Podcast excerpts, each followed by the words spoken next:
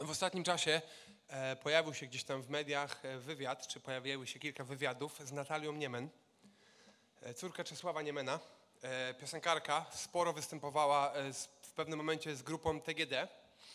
I w tym wywiadzie opowiada ona o tym, dlaczego odeszła od kościoła. Dlaczego przestała wierzyć. I myśli oczywiście ona daje różne, ale w tym, co mówi, przebija się myśl o tym, że zawiódł ją Kościół.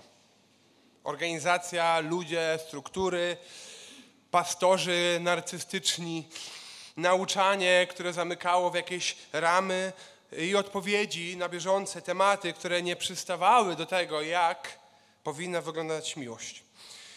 I to oczywiście smutne, ale też zmusza do refleksji. Do refleksji nad tym, jak wygląda Kościół, w którym ja jestem. Jak wygląda struktura, organizacja, ludzie? Czy nasze działania wynikają z jakiejś odległej tradycji, o której już nawet ciężko pamiętać? Z widzi się jakiegoś pastora, czy lidera, czy jeszcze czegoś innego? W naszej serii kazań z lotu ptaka docieramy dzisiaj do pierwszego listu pasterskiego. Apostoł Paweł w swoich podróżach misyjnych założył innymi kościół w Efezie i poznał innymi Tymoteusza, młodego wierzącego, który aktywnie się do niego przyłączył. I w pewnym momencie Paweł zostawia go, czy posyła go do Efezu, żeby on o ten kościół zadbał. I pisze do niego listy. I ten list z jednej strony jest osobisty do Tymoteusza, współpracownika podopiecznego, z drugiej strony on daje wgląd w praktykę życia Kościoła. Sytuacja Tymoteusza w Efezie jest wyjątkowa, ale możemy my dziś czerpać z tego lekcje. I docieramy w tej naszej serii do tego listu w ciekawym momencie. E, jak już mówiliśmy dzisiaj, nasz Kościół opuszcza po trzech latach nasze stałe miejsce spotkań. E, opuszczamy je nie dlatego, że znaleźliśmy coś lepszego, ale dlatego, że musimy. I był to okres wydarzeń fajnych, radosnych, ale też oczywiście takich przykrych i trudnych. Tym opytał na początku o małżeństwo i dzieci, naturalnie myśląc o tych swoich tematach. Ważne pytanie, które warto zadać. Ręka do góry. Kto dołączył do KNS-u? Czy przyszedł tutaj do nas przez ostatnie trzy lata? Ręka do góry. Ten list i nasza sytuacja zmuszają nas do tego, żebyśmy zadali sobie bardzo podstawowe, fundamentalne pytania dotyczące Kościoła. Niektórzy z nas dosłownie tylko to miejsce, w którym jesteśmy, znają jako Kościół. Inni nie wiedzą, że można się spotykać o innej godzinie niż 12.12. I niezależnie od tego oczywiście, jakie mamy skojarzenia, gdy myślimy o Kościele, każdy z nas potrzebuje uczciwego spojrzenia na to, czym dla nas jest Kościół. Ja sam wychowałem się w Kościele, e, który wydawał mi się bardzo fajny od zawsze, taki, że no, jest wszystko tak, jak powinno być. Ale życie weryfikowało i zmuszało do tego, żeby spojrzeć z boku i ocenić, hmm, dlaczego my w sumie to robimy, dlaczego to się tutaj dzieje, o co w tym konkretnie chodzi. I to samo musimy robić my. Spojrzeć z boku trochę na to, co robimy, a nie po prostu iść w zaparte. Spojrzeć na takie teksty jak ten i zastanowić się, czy taki rzeczywiście chcemy, czy taki rzeczywiście budujemy Kościół. To jest list do całego Kościoła. Niezależnie od tego, jak bardzo ta nasza bieżąca zmiany Cię dotyka, niezależnie od tego, ile kościołów w swoim życiu poznałeś i widziałeś, niezależnie od tego, jakie samemu masz naturalnie jakieś preferencje, to Biblia powinna być tym, co napędza nasze myślenie o Kościele. I wszystkie nasze rozmowy i myśli i ustalenia dotyczące formy, struktury organizacji musimy poddawać jej.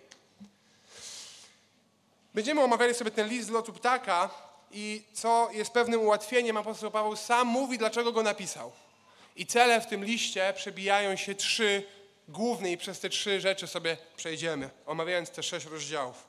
Apostoł Paweł pisze ten list, żeby zatroszczyć się o naukę w Kościele, zatroszczyć się o postępowanie, należyte, właściwe postępowanie Kościoła i ta druga część zajmie nam najwięcej czasu. I po trzecie pisze, żeby zatroszczyć się o Tymoteusza. I ten list tematu Kościoła sam w sobie nie, wy, nie wyczerpuje. On jest jednym z listów, jednym z biblijnych tekstów.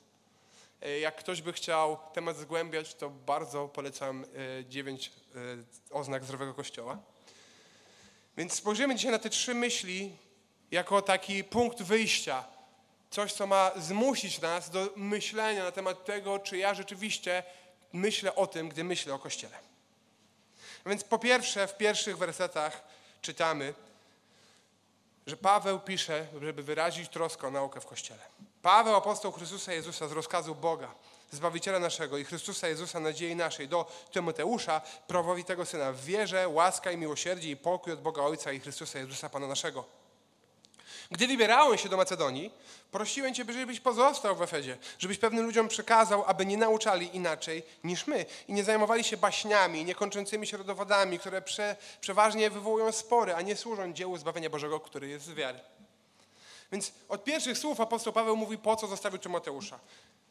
Zostawiłem Cię, abyś pewnym ludziom zakazał głoszenia, ponieważ głoszą coś innego niż my. Napominaj tych, którzy zajmują się baśniami, niekończącymi się rodowodami, wciągają się w jakieś żydowskie legendy albo próbują oceniać, kto ma lepszy rodowód. Pojawia się nauka błędna, fałszywa, groźna.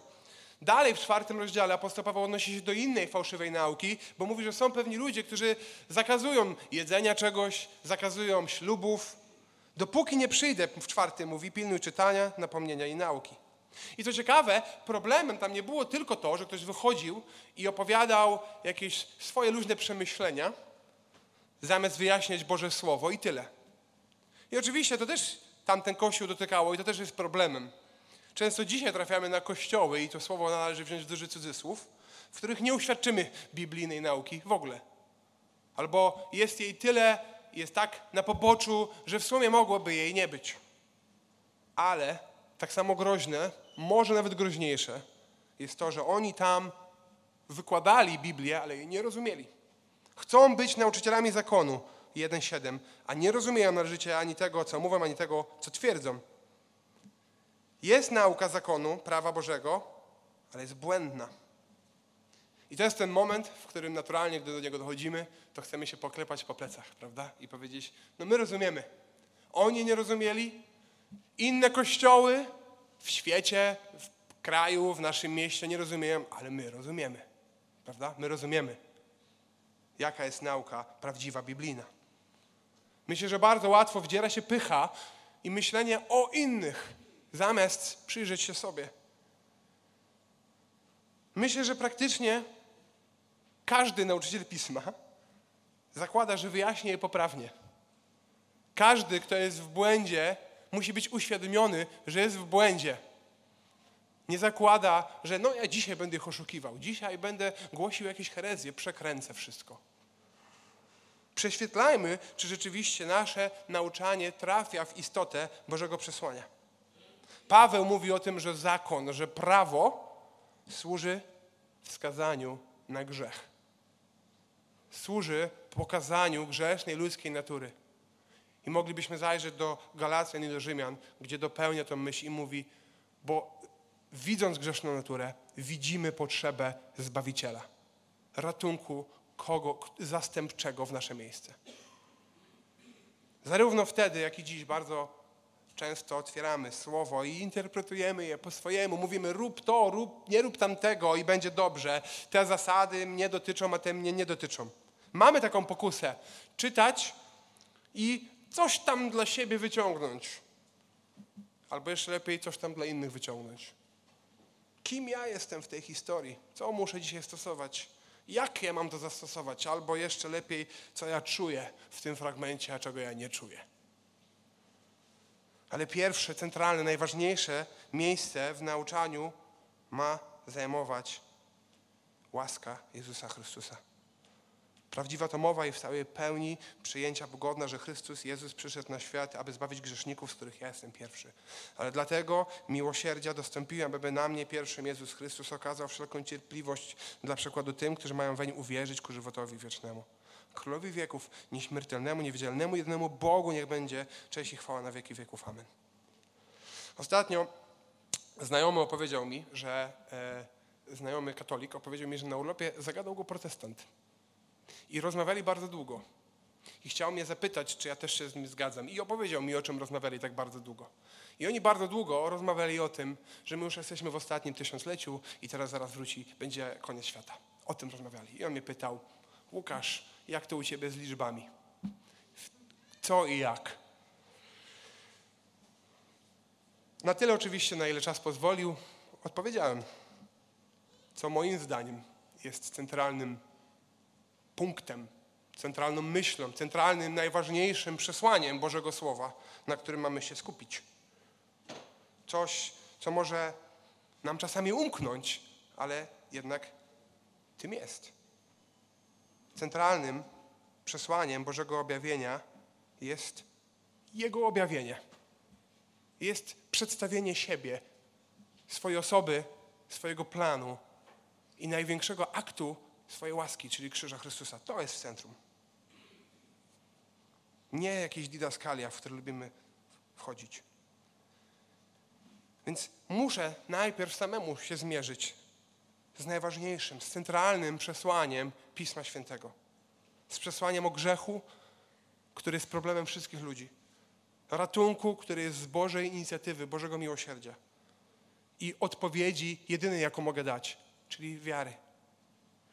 Nie spróbuję bardziej, nie wezmę się w garść, nie ta religia, ten obrządek, czy przewidywanie tego, kiedy ten świat się skończy, mnie uratuje. Jezus. Ale nie tylko w co ja wierzę, ale czego ja nauczam. I to pytanie jest oczywiście do mnie, dosłownie do mnie, ale myślę, że do każdego z nas także. W spotkaniach kościoła, w małych grupach, w rozmowach, czy tak jak wszyscy autorzy Nowego Testamentu, skupiam się na tym najważniejszym przesłaniu Jezusie Chrystusie. I jak ja mogę wykazać troskę o to, aby Kościół tym żył? Jak mogę mądrze wspierać nauczających, ale też samemu się rozwijać, wzrastać i szkolić?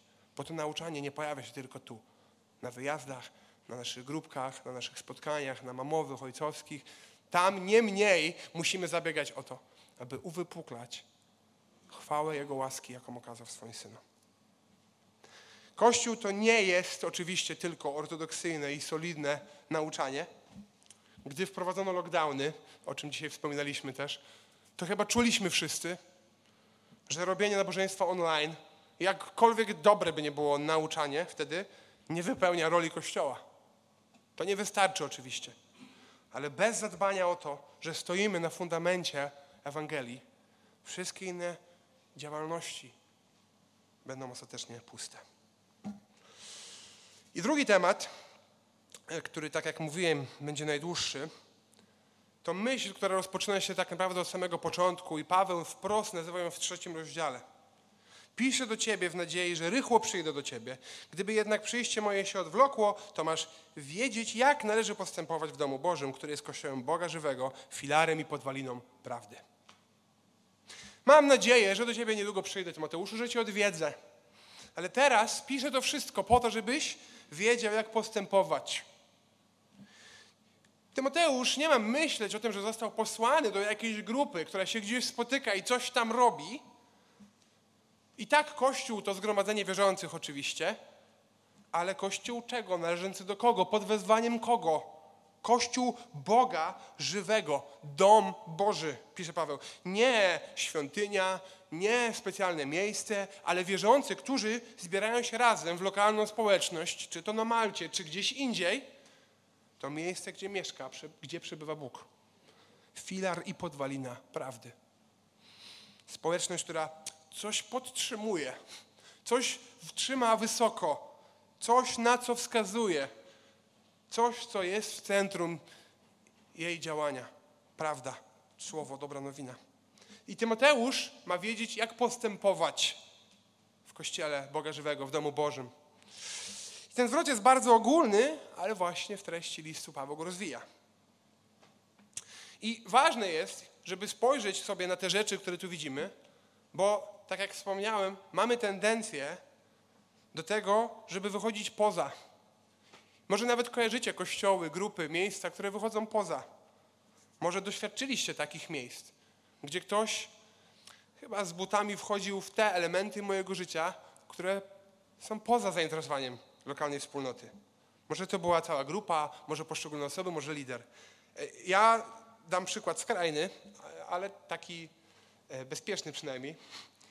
Zdarzyło mi się e, trafić kiedyś na kościół, w którym było niedzielne nauczanie ze wspól- wspólnego spotkania na temat filtra odwróconej osmozy do wody, filtr do wody. I tam mówca mówił, że ten filtr on sprawia, że ta woda to jest taka naprawdę żywa woda. Taka dobra. Taką wodę chrześcijanie powinni pić. Ja mam ten filtr, ale nie dlatego. Wydaje się, że nie to było założeniem dbania o to, jak Kościół ma postępować. Sprawdzić, kto jaką wodę w domu pije. I oczywiście ten przykład może nas bawi, ale są takie bardziej niebezpieczne. Z drugiej strony musimy oglądać, co Pismo, Pismo Święte mówi o tym postępowaniu w Kościele, bo nierzadko chcemy pewnych rzeczy unikać. Nie zadajemy sobie pytania, czy my w sumie robimy to, co powinniśmy. I te rzeczy trudne pomijamy. Nawet zdarza się, że Kościół się szczyci tym, jaki jest wolny i jak bardzo nie trzyma się swoich biblijnych e, zadań.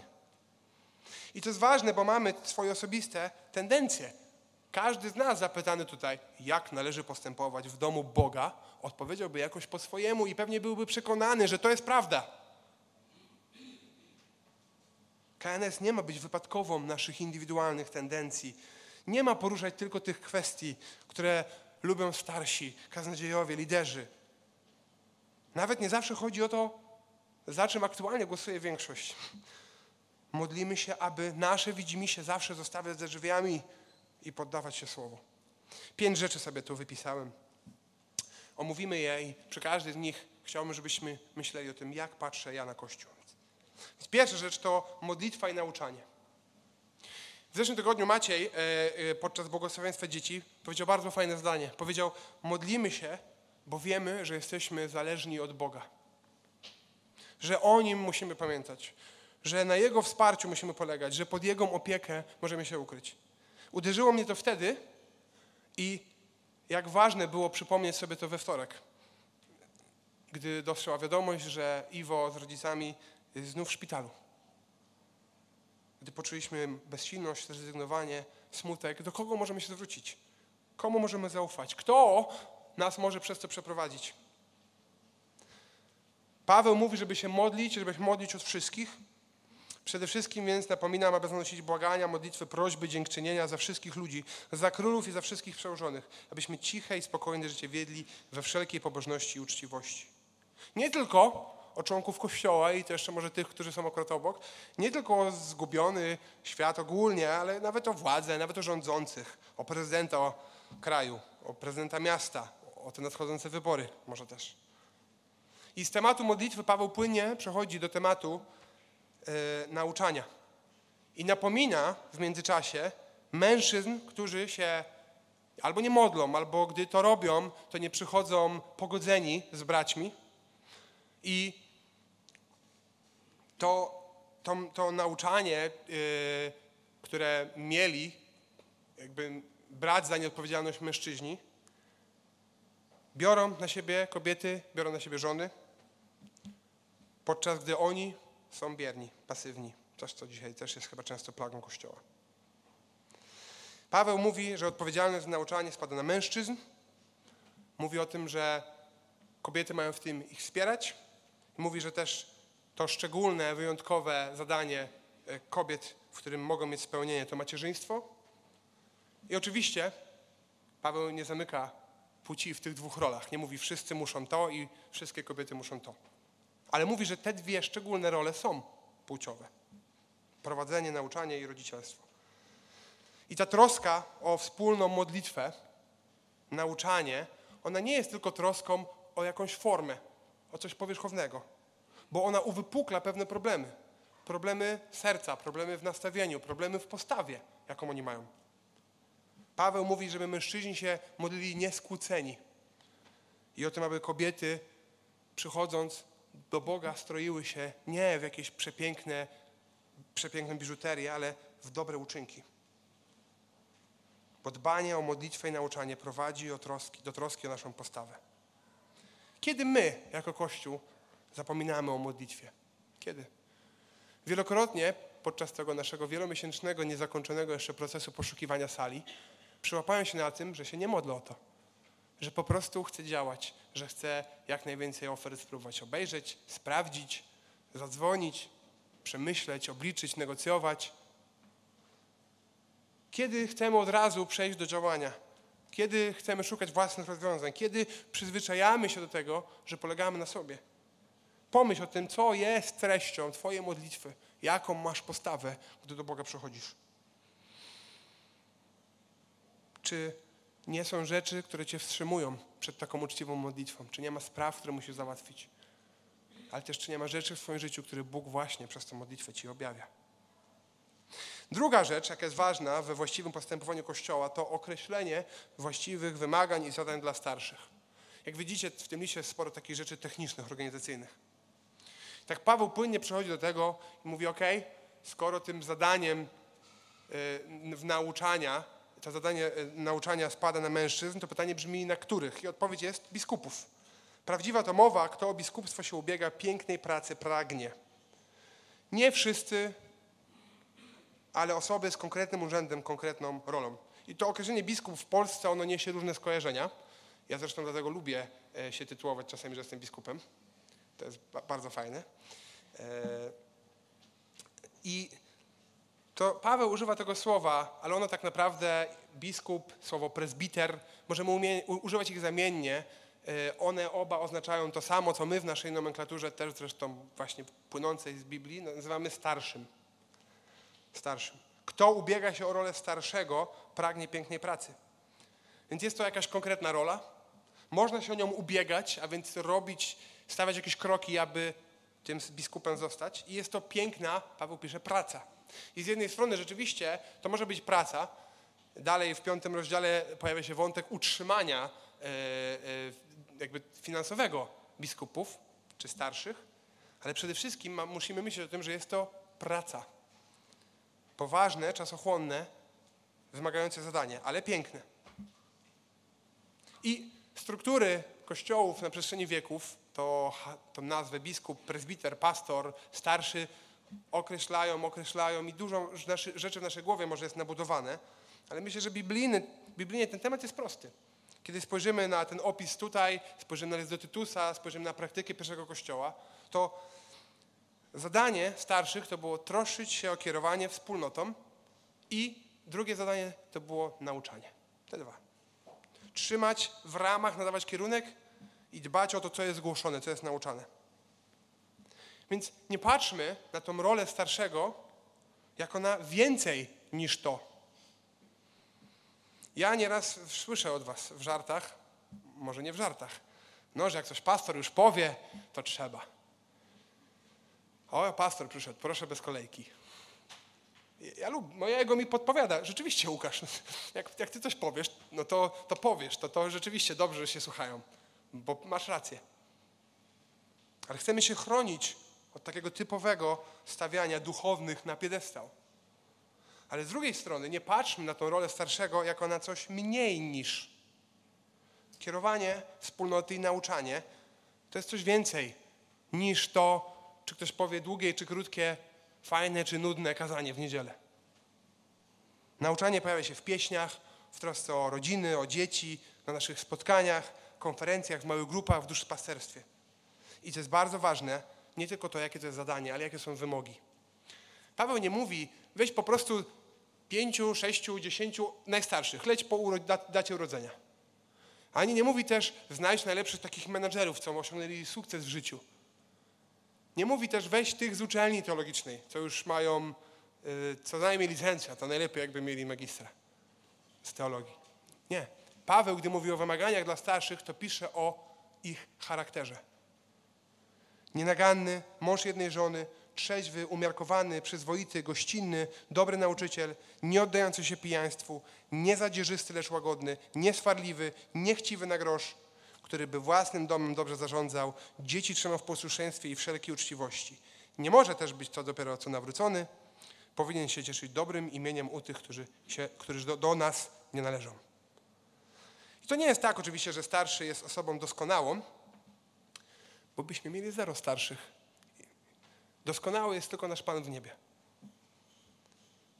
Są przypadki, gdy coś dyskwalifikuje kogoś z tej roli oczywiście, ale Paweł wskazuje, do czego ta osoba ma dążyć, co powinno być dla niej priorytetem, z czego ona jest znana. To opis charakteru, postawy, standardów postępowania, opis codzienności w domu, z rodziną, w działaniu, w pracy, to opis osobistej dyscypliny, dojrzałości. Zadbanie o określenie tych wymogów, zadań, odpowiednie podejście do tej roli brzmi jak coś takiego tylko organizacyjnego. Ale to kwestia należytego postępowania w domu Bożym. Trzecia rzecz to o to samo określenie właściwych wymogów i zadań, ale dla diakonów i dla diakonis. I ta kolejna rola to tak naprawdę wyczerpuje listę ról, które mamy w Biblii dla Kościoła, czy tych urzędów, mamy starszych i diakonów. Yy, widzimy w trzecim rozdziale, czytamy o diakonach i diakonisach. I Paweł płynnie przechodzi do tego fragmentu, tak jakby w głowie miał dzieje apostolskie, kiedy po raz pierwszy ta rola się pojawia. Gdy apostołowie, którzy byli odpowiedzialni za kierowanie i nauczanie, powiedzieli, nie ogarniamy spraw czy usługiwania przy stołach. Wybierzcie spośród siebie odpowiednie osoby, aby usługiwały. I zostali wybrani diakoni. Widzimy w Kościele potrzebę służb, potrzebuje, potrzeby liderów tych służb, liderów grup.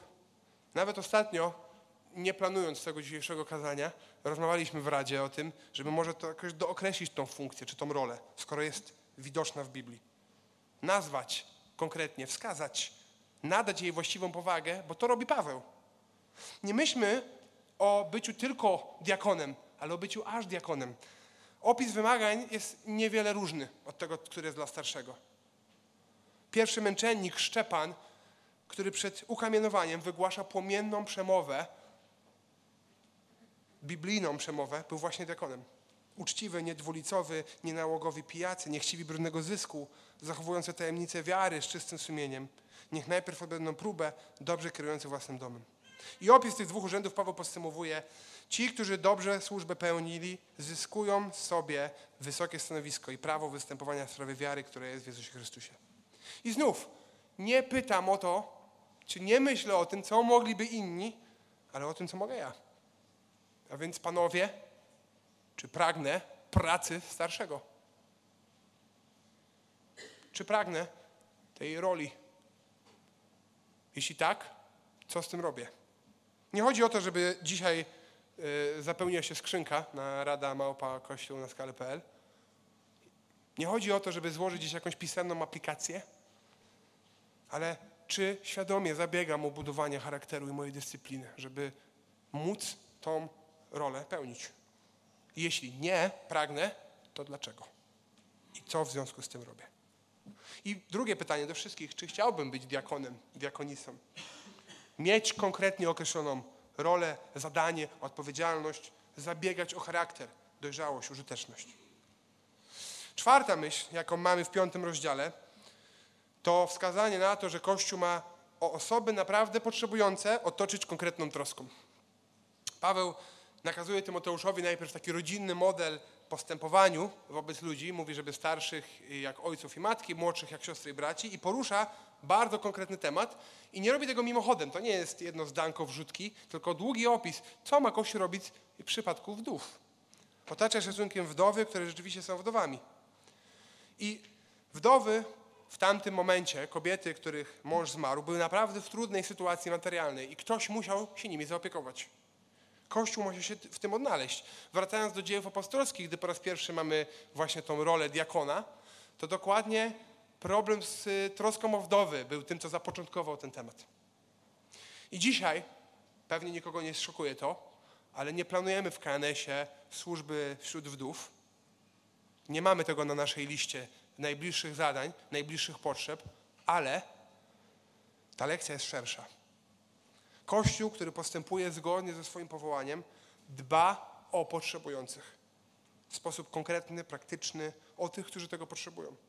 Ta myśl dotyczy osób, wszystkich, którzy potrzebują mniejszym lub większym stopniu wsparcia. Osoby, które są, yy, yy, osoby z jakąś chorobą, z jakąś niepełnosprawnością, osoby, które mają problemy finansowe, osoby, które potrzebują jakiegoś konkretnego wsparcia, znaleźć pracę, znaleźć mieszkanie, osoby, które potrzebują wsparcia w dyscyplinie duchowej, w budowaniu relacji. Czy jako Kościół żyjemy i działamy tak, żeby potrzebujących realnie wspierać, budować, odciążać? Co ja mogę zrobić? I Paweł do tego ogólnej myśli, dbajcie o wdowy, daje bardzo konkretne myśli, jak to robić. Pierwsza jest taka, jeżeli wdowa może wyjść za mąż, jeszcze nie wciąga jej na listę wdów. Innymi słowy, jeżeli ona może bez wsparcia Kościoła sobie jeszcze poukładać swoją sytuację, to od tego zacznijcie. Pierwszym rozwiązaniem nie jest, żeby Kościół wręczył, żeby to, to wsparcie po prostu poszło w ciemno, ale pierwszy krok we wsparciu to jest wędka, a nie ryba. Rozwiązanie sytuacji tak, aby ktoś był, mógł być samodzielny, jak najbardziej. Bo najlepsza życiowa sytuacja człowieka jest taka, i oczywiście mnóstwo okoliczności na nią wpływa, wpływa, ale najlepsza sytuacja życiowa człowieka jest taka, że nie jest zależny od innych i jeszcze może kogoś wspierać. Po drugie, Paweł mówi, że to najpierw rodzina ma tą odpowiedzialność. A więc najpierw, jeśli mogę, dbam o siebie sam, w drugim kroku rodzina, rodzice, rodzeństwo, dzieci, w trzecim kroku Kościół. I tego w tym fragmencie nie ma, e, ale jak spojrzymy na całą Biblię, to powiedzielibyśmy, że w czwartym kroku państwo albo instytucje szerzej. I to jest ciekawe, bo ten model jest bardziej opiekuńczy niż standard na tamte czasy wskazywał. I tak naprawdę model troski o potrzebujących przemienił kulturę zachodu, czy europejską kulturę, w której żyjemy, postchrześcijańską powiedzielibyśmy. To nie wzięło się z powietrza, ani z tego, że się opłaca.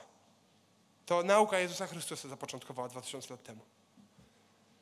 Ale ciekawe jest to, że dzisiaj bardzo często normalne jest totalne odwrócenie tego porządku. I gdy ja czegoś potrzebuję, to pierwsze, kto, mi, kto ma odpowiedzieć pierwsze na moją potrzebę? No, no państwo, prawda? Politycy. Oni teraz się przerzucają, kto odpowie na moje potrzeby, więc wybiorę tego, który pomoże mnie w tym, czym ja się teraz zmagam. W drugim kroku no, jakieś kościoły, organizacje, instytucje non-profit. Dopiero w trzecim jakoś ciężar zrzucę na rodzinę. Ja sam, sam spojrzę na siebie w, w ostateczności ostatecznej zupełnie. Udzielanie wsparcia, ustalanie, jakie ono ma być, ta forma, rozmiar, struktura to nie jest prosta rzecz. Ona wymaga mądrości, czasu, odpowiedniego przemyślenia.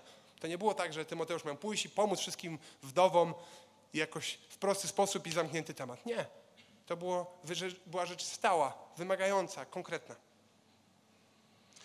Ale po trzecie, Paweł mówi, że jeśli wdowa prowadziła się nieporządnie, to Kościół miał wstrzymać wsparcie. Więc wsparcie osób we wspólnocie nie łączy się tylko z określeniem potrzeby, ustaleniem formy i kropka.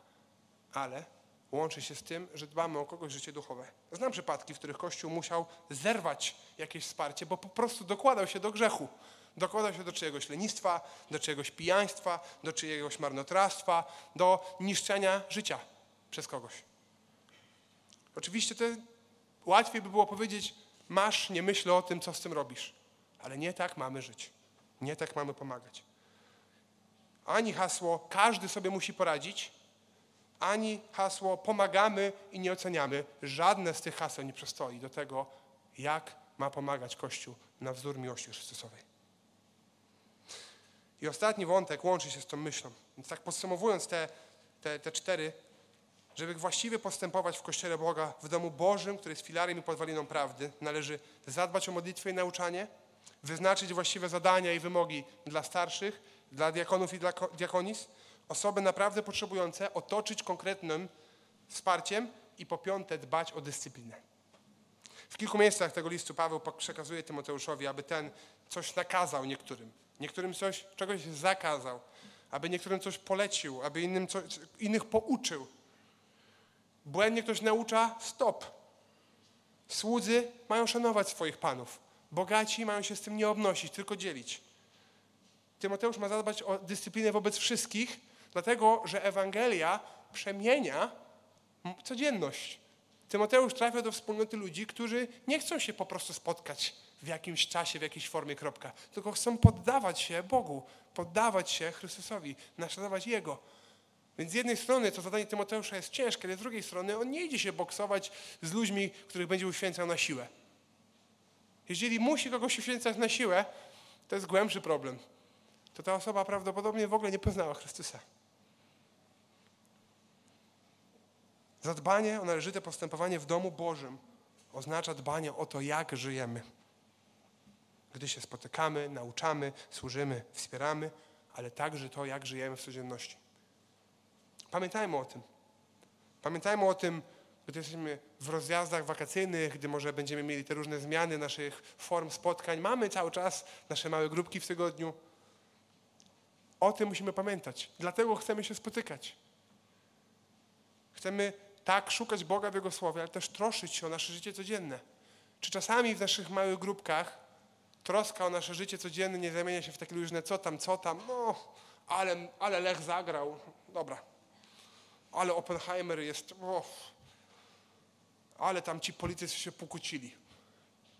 Okej, okay, można o tych ciekawostkach sobie pomówić, ale przede wszystkim chcemy dbać o świętość, o duchową dyscyplinę. I ostatni cel listu Pawła, ostatni cel listu Pawła, i tym zakończymy, to troska o Tymoteusza. W czwartym rozdziale czytamy, niechaj cię nikt nie lekceważy z powodu młodego wieku, ale bądź dla wierzących wzorem w postępowaniu, w miłości, w wierze, w czystości. Dopóki nie przyjdę, pilnuj czytania, napomnienia i nauki. Nie zaniedbuj daru łaski, który masz, a który został Ci udzielony na podstawie prorockiego orzeczenia przez włożenie rąk starszych. Oto się troszcz, w tym trwaj, żeby postępy Twoje były widoczne dla wszystkich. Pilnuj siebie samego i nauki. Trwaj w tym, bo to czyniąc i samego siebie zbawisz i tych, którzy Cię słuchają. Więc żyj tak, Tymoteuszu, żebyś nie był zlekceważony. Traktuj poważnie to zadanie, które dostałeś. Dbaj o własną dyscyplinę. Nie zaniedbuj daru łaski, Twojego powołania. Nie zaniedbuj tego, do czego zostałeś powołany. Pomimo tego, że wiesz, co to jest, i jest to służba właśnie troski o Kościół, służba pastorska, pomimo tego, że wiesz, co to jest, pomimo tego, że jeszcze zostało to przy okazji jakiegoś, pro, jakieś proroctwo z tym było związane, to to nie jest koniec. Nie zaniedbuj tego. Bo nie troszysz się tylko o siebie, ale też o innych. Pilnuj siebie. Trzymaj się tam, Tymoteusz. Pawłowi zależy na kościele w Efezie, dlatego zależy mu na Tymoteuszu. Na jego stanie duchowym czytamy: Ty, człowiecze Boży, unikaj tego, a zabiega o sprawiedliwość, pobożność, wiarę, miłość, cierpliwość, łagodność, ale też na jego stanie fizycznym. Samej wody już nie pij, ale używaj potrosze wina. Tego potrosze zazwyczaj zapominamy. Tylko czytamy, używaj wina ze względu na twój żołądek, a ja taką biblijną, biblijną medycynę tutaj uprawiam przy tej drugiej butelce, prawda? Używaj potrosze wina ze względu na twój żołądek i częste twoje domagania. I ta służba Tymoteusza tam oczywiście jest szczególna, więc my nie jesteśmy w stanie jeden do jednego wszystkiego przenieść dla nas. Jest szczególnie ona eksponowana i wiąże się ze szczególnymi wyzwaniami. W zdrowym, funkcjonującym kościele nie ma potrzeby takiego Tymoteusza pastora, który musi przyjechać i jednoosobowo wszystko poukładać. Jednostki obciążonej do granic jej możliwości. Nie ma takiej potrzeby. Widziałem już nieraz przykłady pastorów zajechanych w służbie, bo właśnie dostali rolę Tymoteusza, albo jeszcze gorszą. To mija się z tym, jak ma być poukładany Kościół. Więc Tymoteusz w tej szczególnej roli, szczególnie trudnej roli, dostaje od Pawła zalecenia. Ale to myśl jest do wszystkich dzisiaj. Ta myśl jest i dla starszych kościoła, którzy o kościół dbają, dla, dla diakonów i dla diakonis, które, którzy w kościele usługują, dla wszystkich, jak tu jesteśmy. Jest taki mocno wyświechtany obraz, ale pasuje tutaj, więc się nim posłużę. E, obraz na temat tego, jakie są zalecenia podczas gdy są turbulencje w samolocie i wypadają te maski z góry. Ja nie doświadczyłem tego nigdy w życiu. E, ja nie wiem, czy to jest, nie jest czasami tylko w filmach, ale podobno, jak te maski z góry wypadną, to jak jest rodzic z dzieckiem, to najpierw zakłada rodzic maskę sobie, a dopiero potem dzieciom. Dlaczego? Jak zrobi na odwrót, to jest szansa, że nie zdąży pomóc sobie, albo nie zdąży pomóc wszystkim, którym ma pomóc.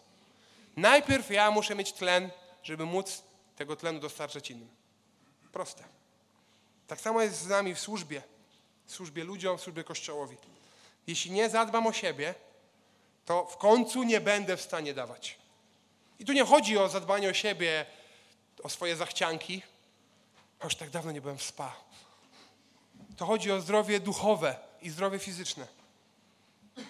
I czasami dzisiaj się słyszy takie hasło przy okazji różnych okoliczności, no zdrowie, zdrowie to jest najważniejsze. Ważne, żeby było zdrowie. Na pewno słyszeliśmy to już tyle razy. I nie zgadzam się z tym.